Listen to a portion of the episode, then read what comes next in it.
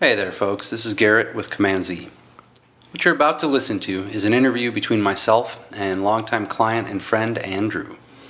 It's about my journey out of the standard dissatisfying life and my own process of emerging into an entirely new way of living. Believe it or not, it is possible to live a life you truly enjoy, one where you feel deeply satisfied and spend a majority of your time doing what you really love to do. As you listen to the interview, don't be surprised if our stories sound a lot like yours. You're about to discover that you can emerge into a new way of life, just as others have before you. This is about overcoming that first hurdle by just realizing that another life is available to you. Once you really get that, we'll give you the tools to make it a reality. So relax and enjoy the show. How the hell did you begin? What happened to you as a child to want to lead a life like this? What made you interested in life as an adventure?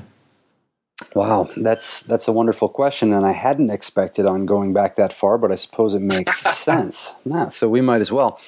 The first real experience that comes to mind was, and one of my first memories actually, was running away from my parents. I'm not sure even what they were up to, but apparently they were not paying attention to what I was up to. Because at about age 2 or 3, I walked away from them, and then I went down the road. This was in northern Minnesota, so it was a dirt road into a forest. I walked away from them down the road into the woods and wandered for quite a while. And I remember exactly how it looked and felt to me. And I also remember having the thought that I was totally fine and that I was going to walk back to our house down in Fridley, Minnesota, which would have been, 3 or 4 hour drive. So I was just heading out. It was summertime. It felt nice. I was probably getting eaten by mosquitoes and just wandering my way into the woods. And then at that point, a garbage man who happened to be a one-eyed garbage man, he had sort of a mashed up face, but a really friendly guy, as I recall, saw that I was walking down the road, and I'm sure it was a very odd sight on that particular road in those particular woods. And he knew who I was. He knew my parents, of course. It was a really small community there where the cabin was. So he picked me up in the garbage truck, in the front of the garbage truck, of course, not with the trash, and then delivered me back to my parents. So I don't remember anything more about that experience. But that seems to stand out when I think, how did this all get started? It was this sense of walking away from the safety of home and the safety of the parents and knowing somehow that I would be okay. But I had no thought at all about my own safety. It was just everything felt normal, everything felt okay. And so since then, I've always had a bit of a sense of adventure, and I've never been afraid to walk away from something that felt restricting, from things that didn't agree with me or my nature. And so all of this is sort of an outgrowth of that same type of experience. That sense of childlike adventure never left me. I'm not sure that it ever leaves anyone. I just think it gets covered over with a lot of ideas about needing to control external circumstances, right?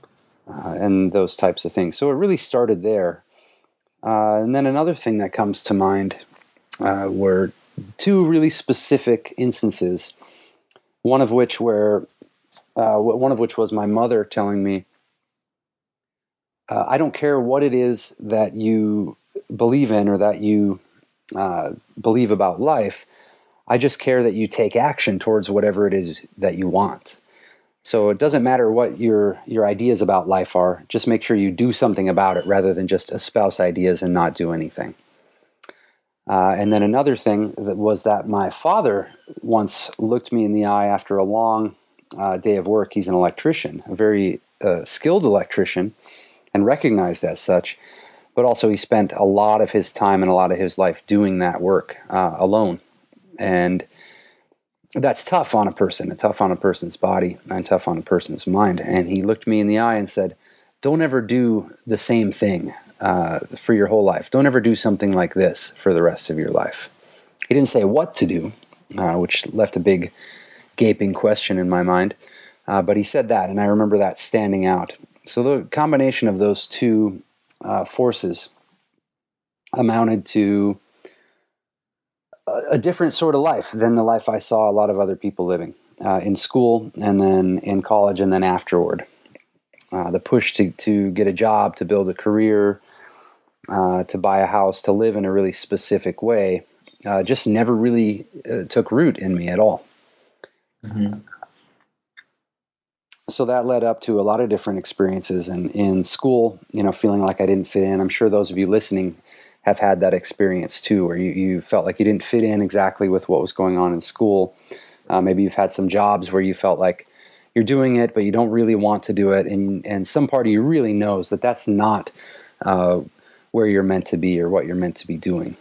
And in fact, that's the type of people I serve, and the type of people I really enjoy working with, and the type of people who benefit the most from what I offer through Command Z is people who didn't fit in very well into those systems and then were forced to forge their own way.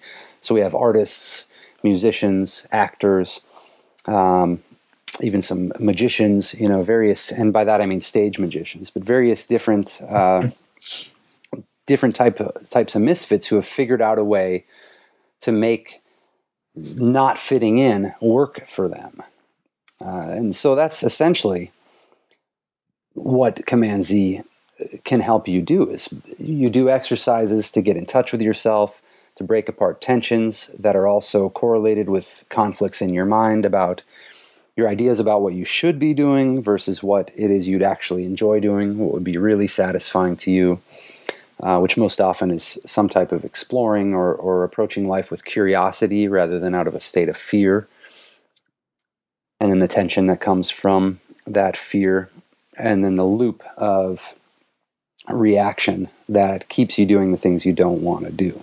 So as far as I can remember in my life, I've never had a deep sense of needing to fit in, although there were times I desperately wanted to. But in the long run, I'm really grateful that that never occurred. I don't even know now what fitting in would really mean. To me, it's just an act. And looking for other people to validate the fact that you know that you'd be fitting in. I mean, it just doesn't make any sense. So from there, you know, I explored different subcultures and groups. One of which was punk rock. Another of which was environmentalism, activism. But let's go back to the punk rock. That was, I finally was driving to the city many times, driving to Minneapolis from where I was going to high school in Princeton, Minnesota. And I would try to get away. And we started going, a good friend of mine and I started going to as many concerts as we could in the city. And at one point we discovered this magazine called Profane Existence, which was... It said there was, you know, all these crazy punk rock shows in the city. We didn't even know what that meant at the time. The closest thing to punk rock I knew of at that time was the band Nirvana, which was extreme and amazing for me to listen to at that age, at 14, 15. But we discovered that there were these shows going on in people's basements with all these crazy spiked hair, mohawk people just bashing into each other and dancing around. And we were like, oh, let's check this out. And you know, got really involved in that. But very quickly I saw that if I didn't wear the uniform, if I didn't live up to the expectations of those people, then I was again rejected and treated poorly by those folks just for my own appearance. I recall a time I wore a t-shirt from the band Son Volt, which is sort of an alternative country band. I wore that t-shirt to a punk rock show. And at that show there were people snickering, talking about me.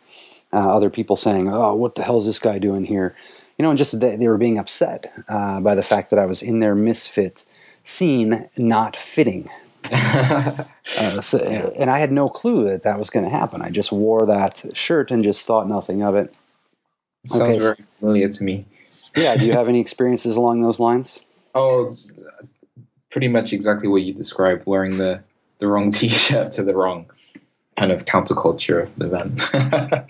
Yeah, exactly. So there was no room for individuality, no room for communication even. It was just superficial nonsense.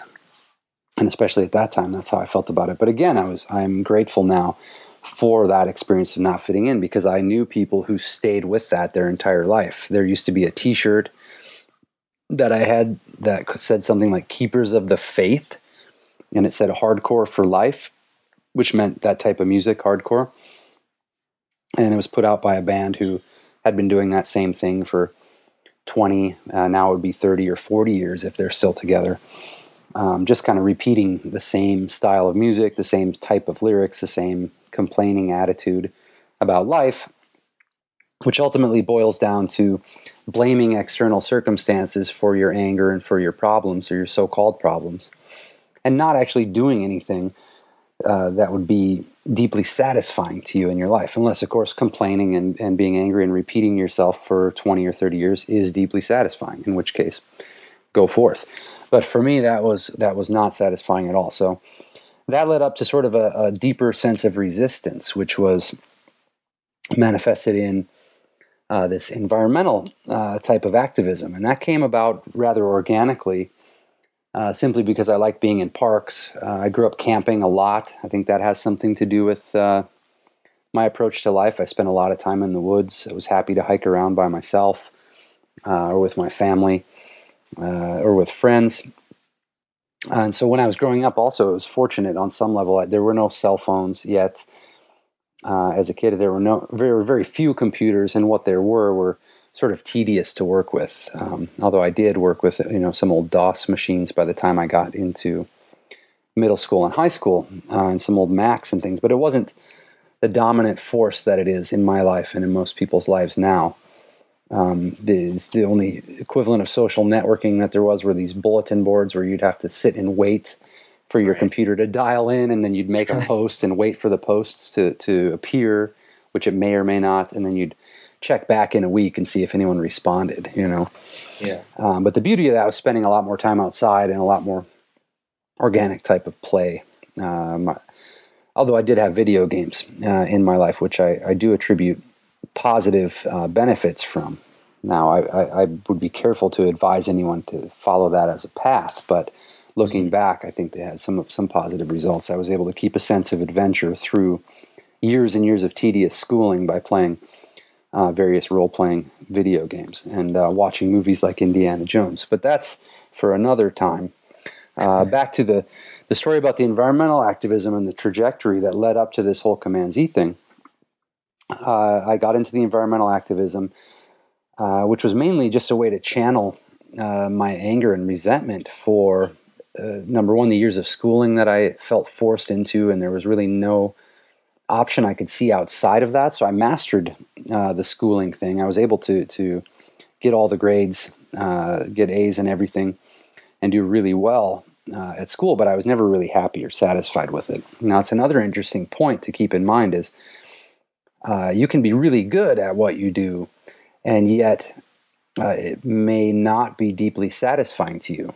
That can be a troublesome combination, because when you're really good at something, you're going to get validated and reinforced by everyone around you, and you'll feel pushed to continue doing it. And you may think, this is the only thing I'm good at, so I better just stick with this, even though maybe you want to be a painter instead of an accountant, or maybe you'd like to be a traveling musician, instead of an auditor or something of that nature. Okay, so that's something to keep in mind. Just because you're good at something that society or your peer group, your fellow coworkers want you to be good at, doesn't mean that that's what you should stick with for your whole life.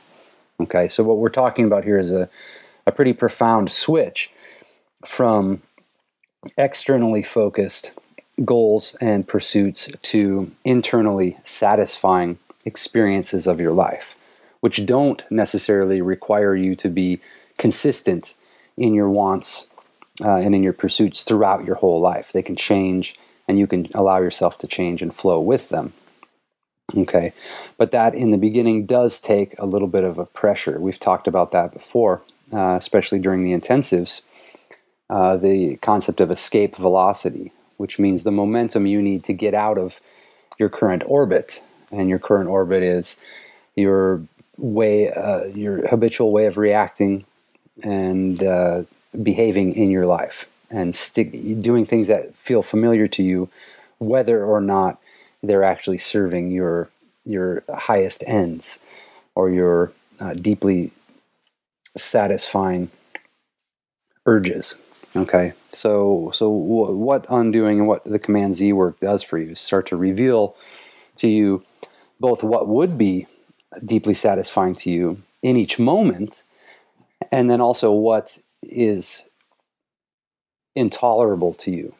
And by intolerable, I mean at first it seems like an itch or a sense of, oh, I don't really like doing this. But the more you get in touch with yourself, some of those things that you don't really like doing will suddenly become intolerable, meaning you won't be able to do them anymore. The volume on the noise level of intolerance for things that you don't like to be doing will become so overbearing that you'll be forced to do something else, which is ultimately a good thing, even though it feels sort of terrifying at the time.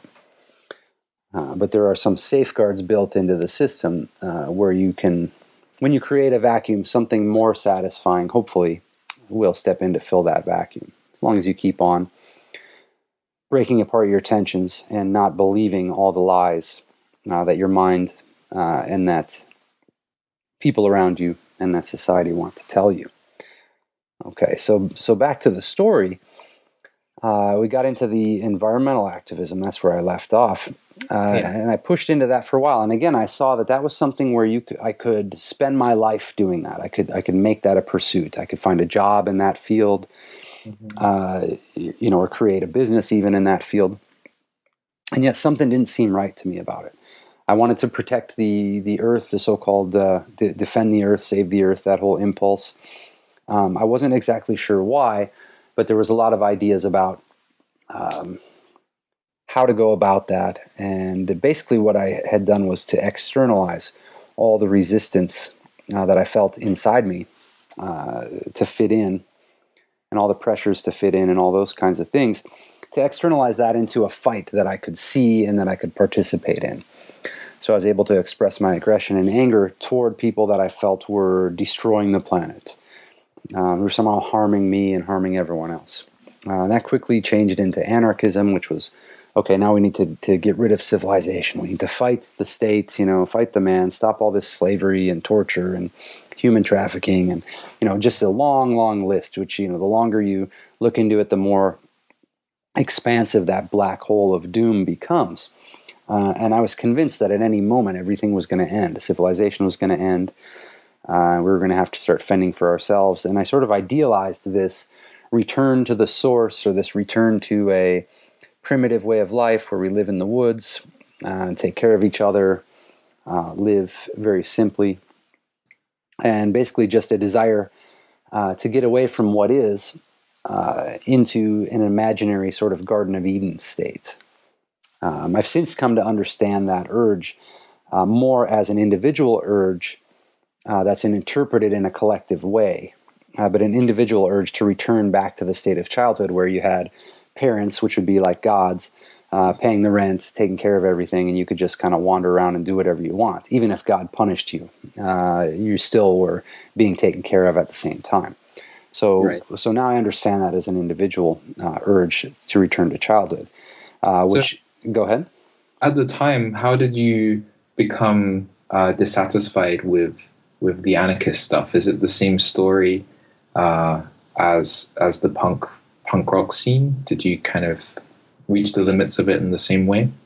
Yeah, basically in the same way, but things had gotten... I had externalized all these internal processes to the point of... to the most extreme point that I could, where it felt... It felt at some point like a losing battle. Okay, so let's just take a look at it functionally in a physical sense. You have a single individual, that would be me at that point, wanting to fight these gigantic forces that were completely outside of my control. And those forces have the world's militaries and every type of weaponry and vehicle you could imagine. Mm-hmm. So it was just an absurd battle that the only option was to lose, and to lose very, very badly. Yeah. And even winning that battle was another way of losing, because all the things that I and everyone I care about rely on for our lives would also disappear. Right. So ultimately it was a completely losing battle no matter what way you looked at it. Now, at the same time, I'm very grateful for that time because my sense of adventure was able to play itself out. I was able to experience and thrive on my sense of adventure in this battle, this imaginary battle against the so-called state. So I would travel around and take part in protests and had a lot of fun doing that. Although I was very angry and upset and depressed a lot of that time as well because of that overwhelming sense of despair at the losing nature of that battle. And at some point, it started to become clear to me that all the roles that I saw other people playing and that I was putting down, at that point my idea of waking up or becoming more aware was to become aware that you were trapped in this giant system and that everyone, that all these societies and forces and governments were against you and conspiring to keep you down. And waking up was to become aware of that, to become aware of all the doom. And I don't know how many people I spread that idea to at that time. So at some point I became aware that my ideas as a so-called anarchist were just as determined by external forces as anyone else's ideas, as the police officer who I pretended to hate, and so on. So it became obvious to me that taking a side in that battle at all was already something that was predetermined by forces outside of my control. It wasn't something that I had chosen for myself, or that I actually knew to be true for me. It was, in essence, just a way of my own internal processes externalizing themselves so I could see what was going on. At that moment, when I realized that was a completely losing battle, I still held out hope that it was possible to fight these external forces. And at that point, I turned to the occult, magic, various New Age concepts, which I found out that most of the New Age concepts come from various occult sources. Okay, we don't have to get into the details of that, but a lot of it you can trace back to the work of John Dee and Edward Kelly, the British magicians who were one was the astrologer to the Queen of England at the time. So you had those characters, and they did this so-called angelic magic, which then you can trace a lot of the work of Aleister Crowley, the Golden Dawn, all these different occult groups you may or may not have heard of. These groups that supposedly promote awakening, becoming more aware, or what you call enlightenment, by way of magic, by way of attempting to cause changes to occur in the world in line with your will. So that became very fascinating to me. All of those things. I joined the Freemasons. I joined the OTO, which was Aleister Crowley's magical group. So you joined these groups. And became interested in magic originally as a way to battle these external forces that you'd been introduced to through anarchism? Yes. There was also just a profound curiosity in me about those subjects as well. But I'd always been a big reader and explorer on some level, which again I relate back to Indiana Jones and then just a lot of time spent out in the woods. But I thought that, well, if we've been defeated as people on this external realm with all the weaponry and the entire global military forces against us, so to speak, then maybe on some other plane, so on this internal plane, there was a way to deal with those forces. Now, I was correct on some level, but I still hadn't understood the nature of the battle. And so I started to pursue magic. I read Peter Carroll, Phil Hine, all this chaos magic stuff. And I also started reading Robert Anton Wilson, which eventually then led me to reading some books by Dr. Christopher Hyatt, who would become very influential in this process. But still, I read some of his early books on magic, which he later, in my opinion, in my experience of the man, he later disowned some of... at least he stopped encouraging people to do the magic and the things he used to write about I think simply because of the way that most people would go about those, which is, again, a very fantasy-based mindset of gaining power, gaining dominance over the forces in your life that you really feel are out of your control. And that point can, if you just look at the lives of most of the people that, well, if I look at the lives of most people I've met who were involved in magic, what I see is people with a filthy house, people who aren't even managing and controlling the things that are in their control in their lives, and then they're trying to gain some supreme control with very complicated magical rituals and actions and behaviors when, like I said, they're not even taking control of the basic facts of their existence. They're not eating well, they're not taking care of their space, not taking care of their, their own body, that kind of thing. So yeah. I saw, again, just a massive conflict between what I was proposing to do and then what I was actually doing in my life. But somehow those occult groups make it possible, and those occult beliefs make it possible to pretend that you're getting somewhere. So you take some initiations and you move up in the degrees in these organizations, and somehow you feel like you're gaining power and you're better than everyone else who's just the mundane proles out there wandering around without becoming enlightened with all this occult knowledge. But again, I saw that most people were involved in these things to just be validated by a group.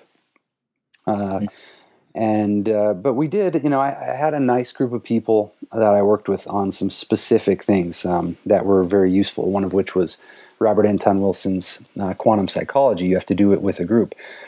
And what I noticed there is I had read the book on my own first, and I really thought I understood what the exercises were. And I did some of them, I did what I could do on my own in terms of those exercises. And I thought I had a pretty good grasp of what he was saying. But then when we did those with a group, and you meet for 23 weeks in a row to do that book, it takes kind of a massive effort to get a group of people to go through that. But I would recommend anyone still. I think that book holds some useful experiments and experiences if you can manage to get a group together to do it. But doing that particular book, I saw that my interpretations were wildly different than the actual experience of what those exercises did in practice. So that was one of the first times I noticed that my interpretations about things and my ideas and understandings about things were very different when they were put to the test, when I actually started experiencing them. Okay, so the only other time that really happened, and one other profound moment I should mention that happened between the anarchist thing and the occult study, was hitchhiking all over the country. That gave me a deep sense of myself and relying on myself and flowing through situations that many people would find extremely dangerous and extremely scary, and never having any trouble at all. I never had any trouble. I never got stranded anywhere.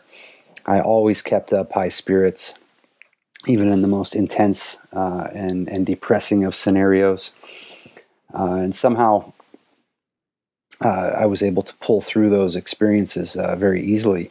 And I remember a guy in my high school had left high school. He was a good friend of mine. He left high school and hitchhiked down to Key West, Florida, and sold incense for some guy named Dr. Frankincense, or so he said. And then he showed back up and knocked on my door one day about 6 months later, and he told me about all his experiences. And he was completely smelling of patchouli and frankincense, I still remember. And when he came back, I recall that he told me about hitchhiking and asked me if I would hitchhike with him down to Key West. And I was like, well, I can't just quit high school and go with you down to Key West. I don't even know what's going to happen with that. So I probably could have, but I didn't. Finished high school, went to college and whatnot. But that story really influenced my life, so much so that I knew that hitchhiking was possible and that it was okay. Whereas if he hadn't have told me that, I may never have believed it or never even thought of it as a possibility. So then I knew that it was possible. I remember being absolutely terrified to the point of crying and wishing I had a phone or some way to call my friend back who dropped me off at the truck stop to tell him I didn't want to go on the trip the first time I did it. And then finally, after a couple hours of that, broke through it and got myself to get out on the highway and got rides, and actually remarkably made it very quickly. I think 2 full days it took me to get from Minneapolis to Eugene, Oregon, so about half the length of the country. And that really changed my mindset about what was possible, because I left with, I think I had $200 total in my pocket, and I traveled out to Eugene, got some working on a newspaper that I enjoyed at the time, and then just, here I am today. But hitchhiked around a lot in there and had a lot of crazy experiences. And then flashback to the magical stage of things, that crumbled pretty quickly, even though I got into the study really deeply. And like I said, reading books and having ideas about what these experiences were was very, very different from the actual experience.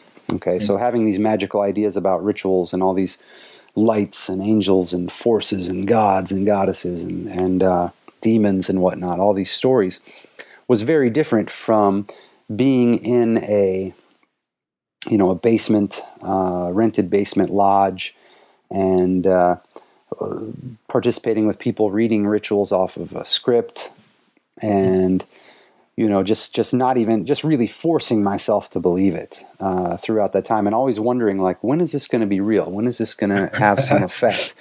But then doing the things we were doing on the side, like doing the quantum psychology, that really blew my mind. I realized at that point I had no idea what was going on with most of the things I thought I understood previously. And that includes subjects I studied at school.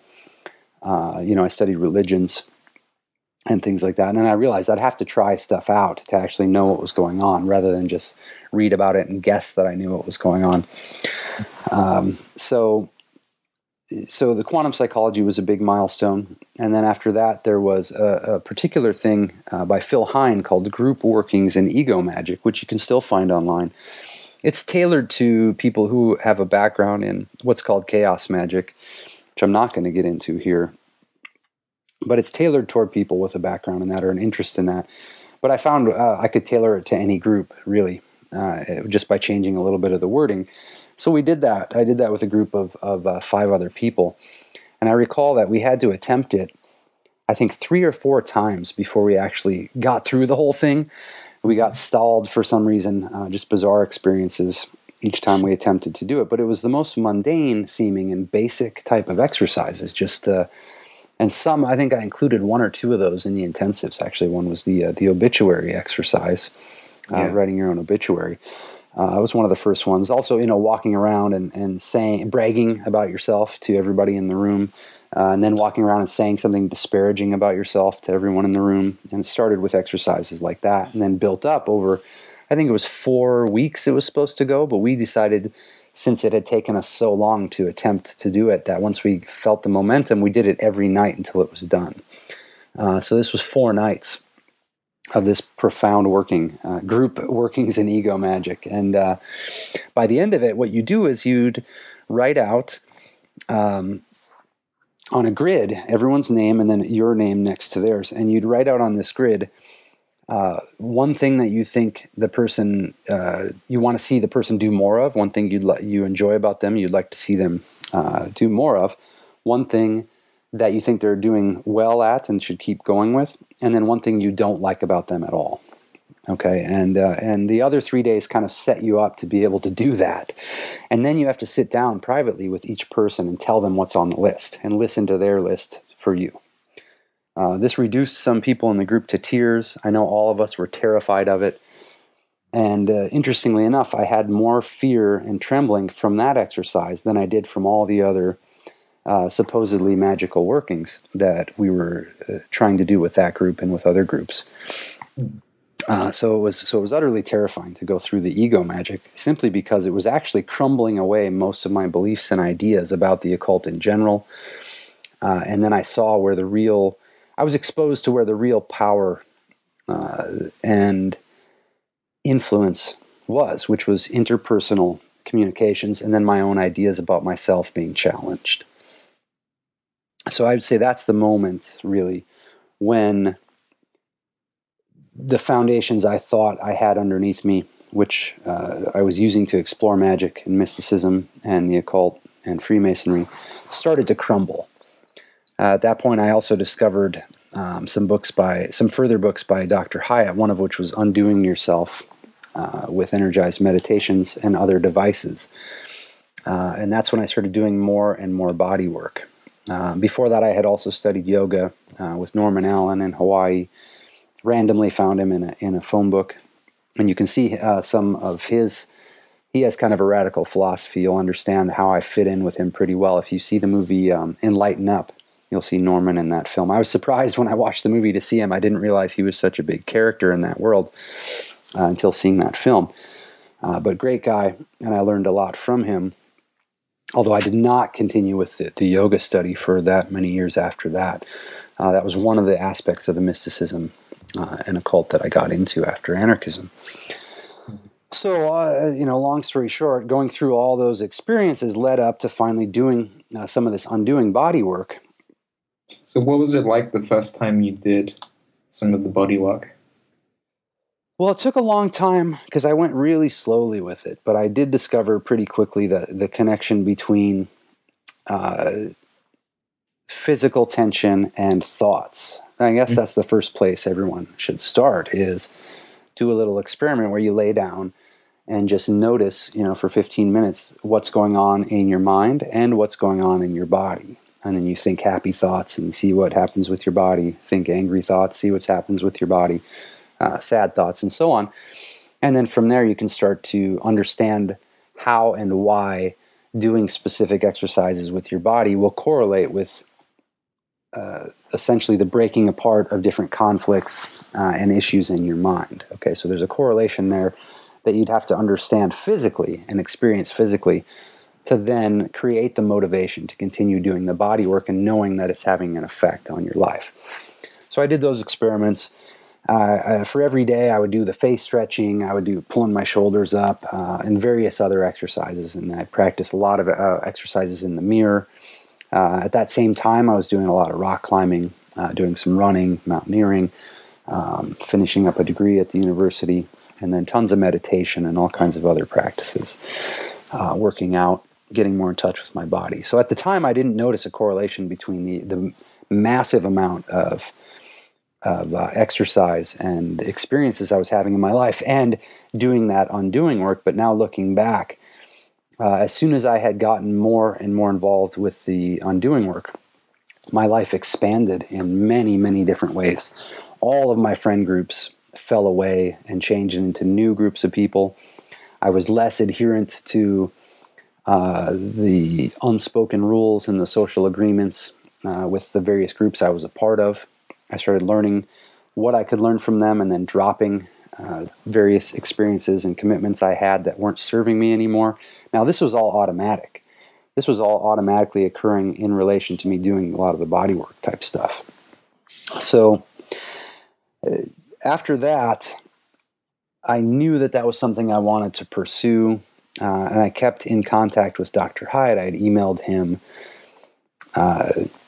There's a funny story. I guess it's okay to tell this now since he's dead. But one of the first times I ever wrote him, they Falcon Publishers, it was New Falcon at the time. Now it's the legacy's passed to what's called Original Falcon. But at the time, I had written to Hyatt because there was a Complete Golden Dawn System of Magic book available. There were 20 copies remaining of this limited edition hardcover volume. And they were all slightly damaged copies. And I had written in one person who bought one of the 20 was going to be there's going to be a drawing, and one person who bought one of the 20 was going to be chosen to receive the deluxe leather-bound limited edition copy signed by Dr. Hyatt. And so I just wrote him an email and said, hey, just give me that one. No one's going to know the difference. And then he wrote back and said, well, I can't do that. I would be accused of the worst crime in the New Age turnip garden, that of unfairness. And sure enough, 2 weeks later, the deluxe limited edition leather-bound copy arrived at my doorstep, and I was just blown away. And that was one of the most important lessons I ever learned from him after that, was always ask for what you want. Things don't always work the way that they seem to work. Okay, so as far as I can tell, unless I was very lucky and won that drawing, I may have been the only person who wrote in and just directly asked for the damn thing. Now, how much I learned from that book, really, what I learned from that book is a lot less than what I learned from that experience. Right. And I've since, moved on from most of those books, those types of books for sure. But that was a wonderful experience. And from there, I really enjoyed the interaction with him. So when I saw that he was releasing a DVD set and releasing these undoing exercises in more detail, I was just blown away. So I immediately sent in, I think, $300 or something, just said, hey, send these DVDs to me as they come out. I'm completely convinced I want to do this stuff. And I did my own undoing sessions on myself for a while. And the first time I ever did a full lay down session, and that's something you can get through Command Z, something you get during the intensives. You end up having 4 sessions plus 4 guided sessions plus 4 audios to do 4 more sessions. So that's a really interesting way to dive in a way that I wish I had found all those many years ago. But I'm grateful for all the experience that led me up to here. But doing that first session, the only thing I can say about it is that before laying down and doing that hour or hour and a half of breathing and movement, which sounds innocuous, before doing that, I think all I had was an idea of a body, that I had an idea that there was a body going on in my life. And after that experience, I felt like, oh my God, I have a body. Holy shit, what is this thing? Suddenly, my awareness was expanded in such a profound way that all the things I had formerly been upset about, all the things I had formerly desired so much in my life, I realized that was about 5% of me. That was such a tiny, tiny amount of who and what I really was. But I had mistaken all those ideas about myself and my complaints and my fears. I had mistaken those as my whole self. I'd become convinced that my ideas about who I was and about what I was lacking were all there was to my life. So in one brief hour and a half experience that left me trembling and so filled with this sense of buzzing and shaking and vibrating, literally vibrating in my hands and face and body, so much so that my journal entry was just complete scribbles. I was holding the pen in my fist trying to write. I thought I might be having a heart attack simply because I didn't have any framework to understand what was going on. No amount of ideas could explain to me what was happening in my body. Mm-hmm. And so after that experience, everything else in my life changed. My body was a presence in every situation. It was something I could listen to. It was something that would tell me what was going on for other people. It would tell me if I was being lied to or manipulated or forced into something I didn't want to be forced into. And I was also able to tell when my own mind was trying to manipulate me into doing things I didn't want to do. So it somehow, in that one experience, shifted my center of gravity, if you will, from a place of ideas and speculations into a foundation of certainty and groundedness in my body that I could trust, and that I've been able to trust ever since then. So that was where everything came collapsing down. It took a little while to clean up the mess in my life, of course. Dropping out of these groups, it was difficult to let go of certain groups of friends. But at a certain moment, I realized most of the things in my life that I had been doing up to that point weren't really serving me anymore and were not at all satisfying. So at that point, it became necessary to do something else. And I guess that leads us up to Command Z. The way that all came about was that I was attempting to put on workshops just to share this profound body experience with other people and to get experience for myself. So I did end up going to meet Dr. Hyatt and working with him, receiving sessions from him, and actually being a part of those DVDs that I mentioned. So you'll see me in some of those. Some of you guys who are listening to this have already seen that. I'm the guy called Jack Wilde. In those, which was an apt name at that time, Jack Wilde in those DVDs. But you'll see a younger, more naive version of me in those videos, just learning and working on this stuff. And then I remember at a certain point when Dr. Hyatt died, I felt, I don't want to say abandoned, but I felt really lost and confused as to what to do next. I had a huge amount of experience, hundreds of sessions I'd given myself, and I trained other people just enough to be able to give me sessions. And I'd given probably about 100 or 200 sessions to other people, all for free at that point, just to gain experience. And I've been to Dr. Hyatt's workshops and stayed in communication with him. Well, I just kept persisting, asking questions and learning more and more about all that different work, which included, the work in and just the solo work, and then work with partners and whatnot. And then another guy who you guys know from some of the old videos and some of the old courses, Riley Holland, got in touch with me. He was another person who had been working through the Undoing just through the books. And then he and I, long story short, he and I met up. And he happened to live in a town only about 2 hours away from where I was living at the time. And we started working together on sessions. And within about a month or two of that, we had built up so much momentum that I just moved up to Portland, where he was living at the time as well. And we started working on the Undoing as much as we could. Every Sunday was Undoing Day.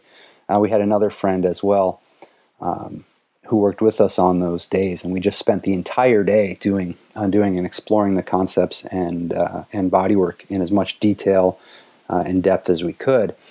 And that went on for quite some time. And then at some point we decided to go ahead and try to start a business out of it. But I'll let you, what were you about to say there? I wanted to ask, what was the difference for you in working with two other people on the bodywork versus doing it by yourself from the books or the DVDs? Oh, well, to go back to the first time of meeting Dr. Hyatt and going to a workshop based on the Undoing work, what was really fascinating about that, what I saw again, was I expected everyone who was there to have done at least, one full session. And by a full session, I mean you do some warm-ups, face stretching, shoulders, all that kind of stuff, flopping over, various warm-up exercises. Then you lay down and you end up doing some breathing and coordinated body movements, which can be anywhere from really passive to really extremely aggressive, punching the bed and so on, expressing things that you haven't expressed maybe ever, for about an hour. And then at the end, doing what we call sense and feel, saying out loud everything you sense and feel that's going on in your body, and learning not to interpret things, but to become aware of what's actually going on, as opposed to your ideas about them. So that's a full session. I think only one other person out of the 15 or 16 who were there had actually done that on his own. So he and I were just absolutely floored and fascinated by what we learned during that first workshop. And I was fascinated also that most folks there had not done any of the body work, and I don't know to this day if any of them pursued it anymore after that. I stayed in touch with a couple of them for a while. But all of us got an experience of the body work there, a guided experience rather than just doing it on our own.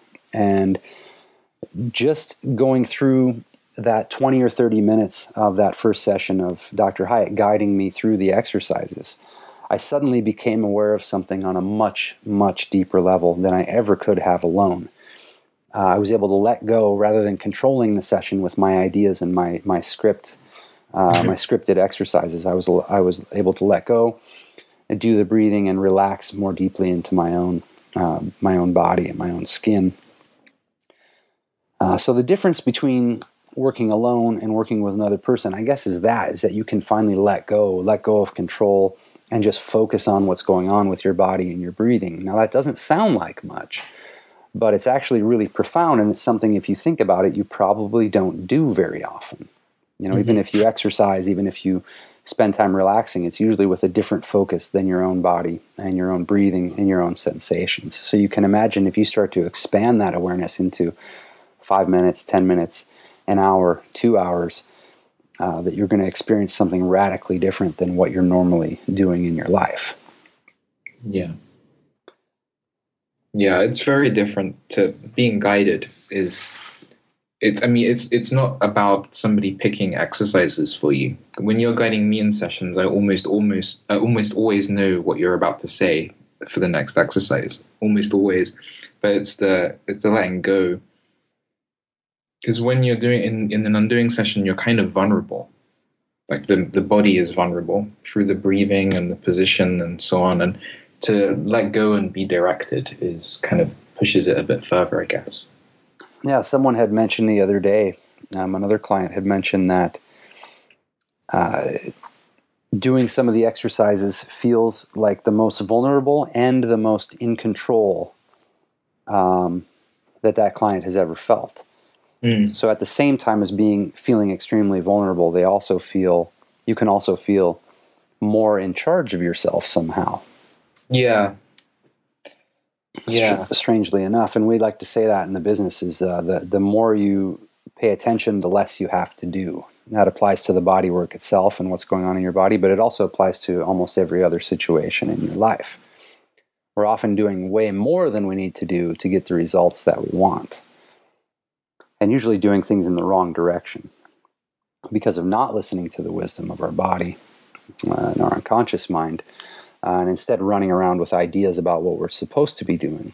And that's one of the major issues that undoing deals with, is exposes you to the vast chasm between your ideas of how things are supposed to be, your expectations of how things are supposed to be, versus what is actually going on in your direct observation. Okay, so once we bridge that gap, everything in your life changes. The way you pursue what you want changes. The way you understand what you want changes.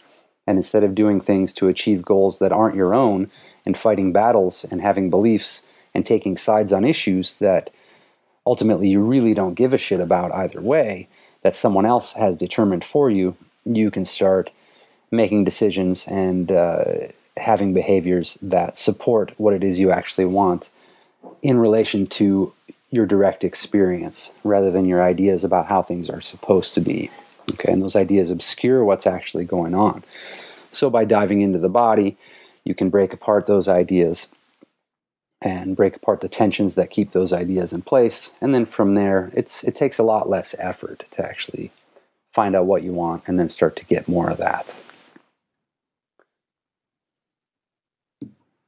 Yeah. So one of the things, too, I wanted to cover during this is kind of the similarity and then the difference between, I learned a lot from Dr. Hyatt.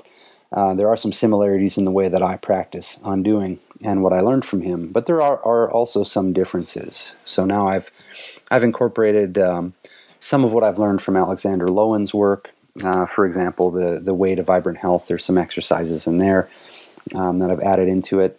I've also studied the work of Dr. Jack Willis. He left a book behind before he died, which is a little more stoic, a little more uptight, I think, but his approach has some value, and some of his precautions are valuable. And then Dr. Hyatt's approach was more wild, more organic, which,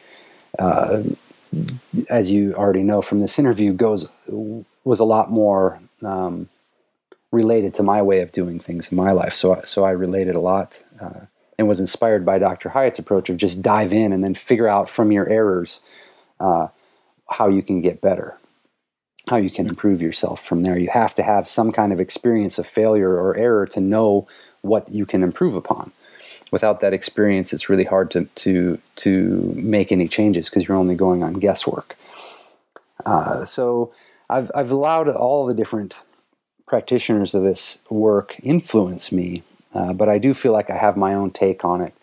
And I have tried very hard to remove language and vocabulary that allows people a crutch, that allows people to believe that external forces are dominating their lives. And I've tried to remove any kind of psychological definitions and interpretations of the work, any occult or mystical definitions or terminology in relation to the undoing work. And then I've tried to make it just about you and your direct experience of your body. And then I've also added things like my sense of adventure. You know, like I said, I grew up on Indiana Jones. And so I try to put that sense of adventure in there. So I add things from my own experience and from all these other areas of my life where I went on adventures. And I try to bring that sense of adventure into the work and allow you to discover what your adventure is and then start to live it. Now that can start even by cleaning your windows in your house every day or starting to clean up and organize your space, but with a really specific twist, as you know from the intensives, Andrew, that when you start to examine just the basic facts of your daily life in a new way, everything starts to change, and you can see that you're on that grail quest already, just like Indiana Jones. On the surface, he's just this archaeology professor teaching some drab and boring, paperwork and lectures about archaeology, but under the surface he's out swashbuckling and chasing around these religious artifacts all over the world and having grand adventures. And so that's a perfect metaphor, I think. But if you can you speak to that at all in your experience of Command Z? Yeah, definitely, especially with the intensives. I mean, since working with you from the very beginning, daily life started to become more of an adventure for me. And I became much more aware of what's preventing me from engaging in that adventure. And this seems to increase. So how did that process go for you? Because I know we've been working together, like I said, for 2 or 3 years now, and on and off from time to time, which then led up to the most recent experience of the 4-week Radical Undoing Intensives.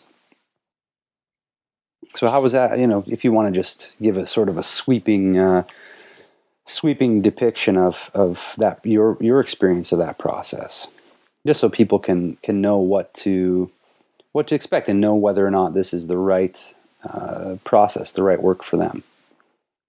Well, it's quite difficult to put that clearly in words for me, because it's, by engaging in the undoing process, there are all sorts of new influences that kind of act upon your life through doing these exercises. And some of them are more subtle but persistent. And then there are others that involve facing particular fears and making particular actions.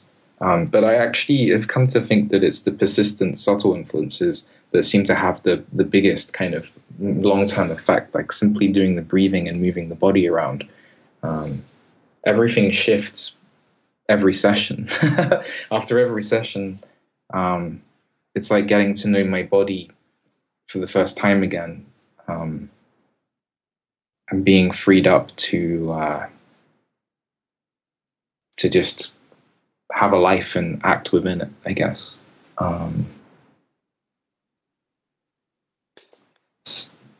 Go ahead. Oh yeah. Well, it is. I've always had some difficulty putting these experiences into words, but what I will say is that the undoing work and everything that I offer through Command Z tends to give you a more direct experience of yourself and your body as it is, and subverts the sense of guilt or shame that you might have about yourself from your upbringing or from not living up to the roles that you're supposed to live up to.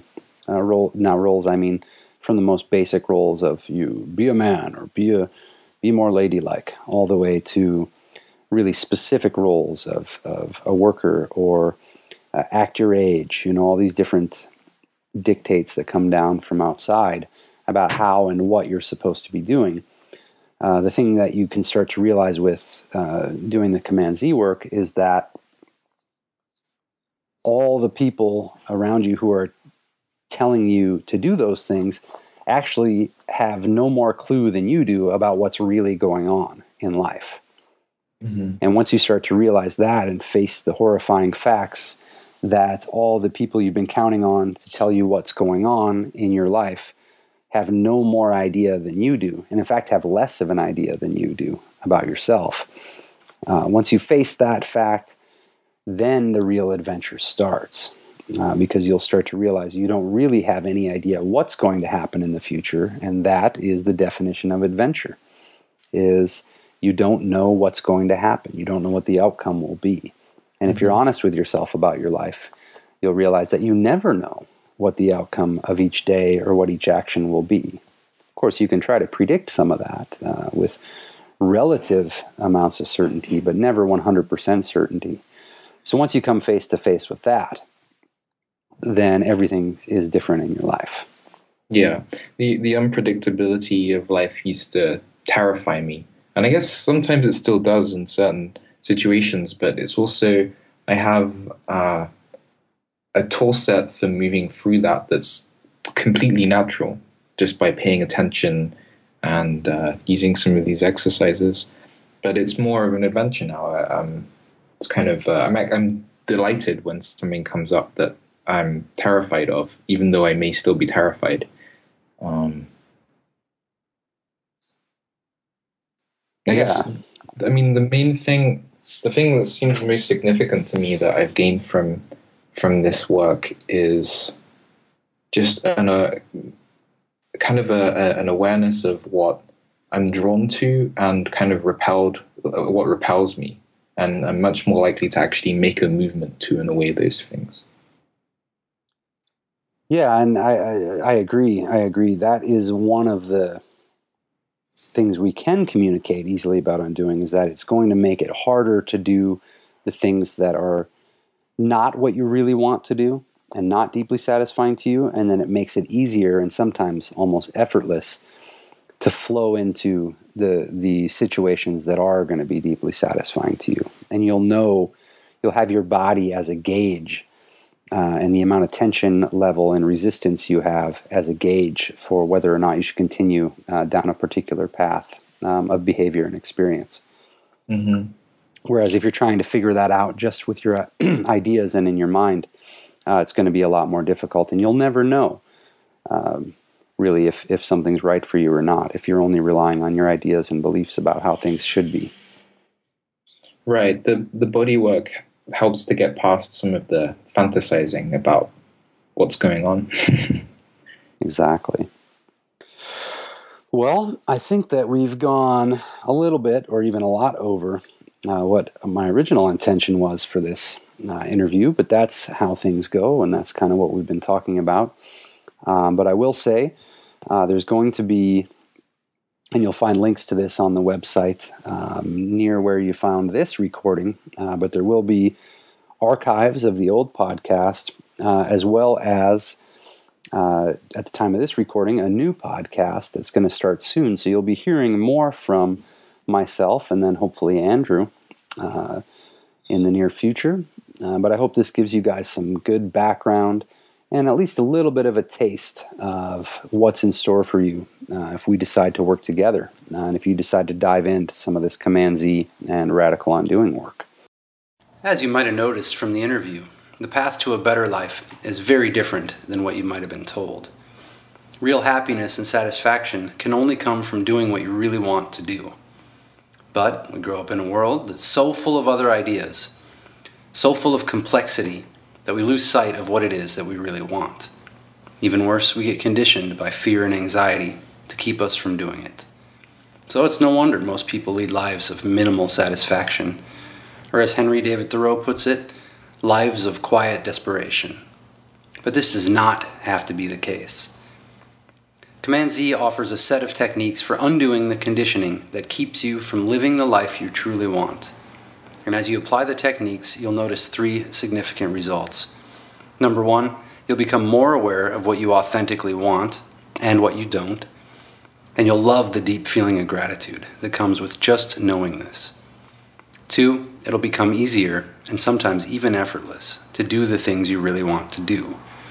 Because undoing melts away the fears and the anxieties and the tensions that are currently holding you back. And then number three, it'll get unbearable for you to keep doing the things you don't authentically want, which is ultimately a good thing, because it means you'll free up all the time and hard work you're currently doing to force yourself to do things you hate. And then you'll create the space to finally live the life that you want. And you'll be less likely to fall back into a life that you already know will never truly satisfy you. This transition into a new way of life is available to anyone. The life that passes as normal in our world isn't your natural state. It's an artificial state brought on by the way that we're raised and the way that we are taught to think. It's not a life anyone chooses, just one that we're simply born into. And all of the stress, anxiety, and struggling we go through isn't just a part of life like we're told. In fact, it's a byproduct of that so-called normal state. And you can choose to leave that behind in favor of a life that you truly want. If you're ready to get started right now, sign up for the free course on the right side of this page. Just put in your email, click the button, and you're all good. You'll get the first exercise right away and new ones over the next few days. The movements are simple, sometimes even a little silly, but don't let that fool you. You're going to notice some interesting results right off the bat. If you're at all curious about discovering a better life, one where you wake up each day genuinely glad to be alive and excited for the day ahead of you, sign up right now, before you let another few years drift by without getting what it is you really want.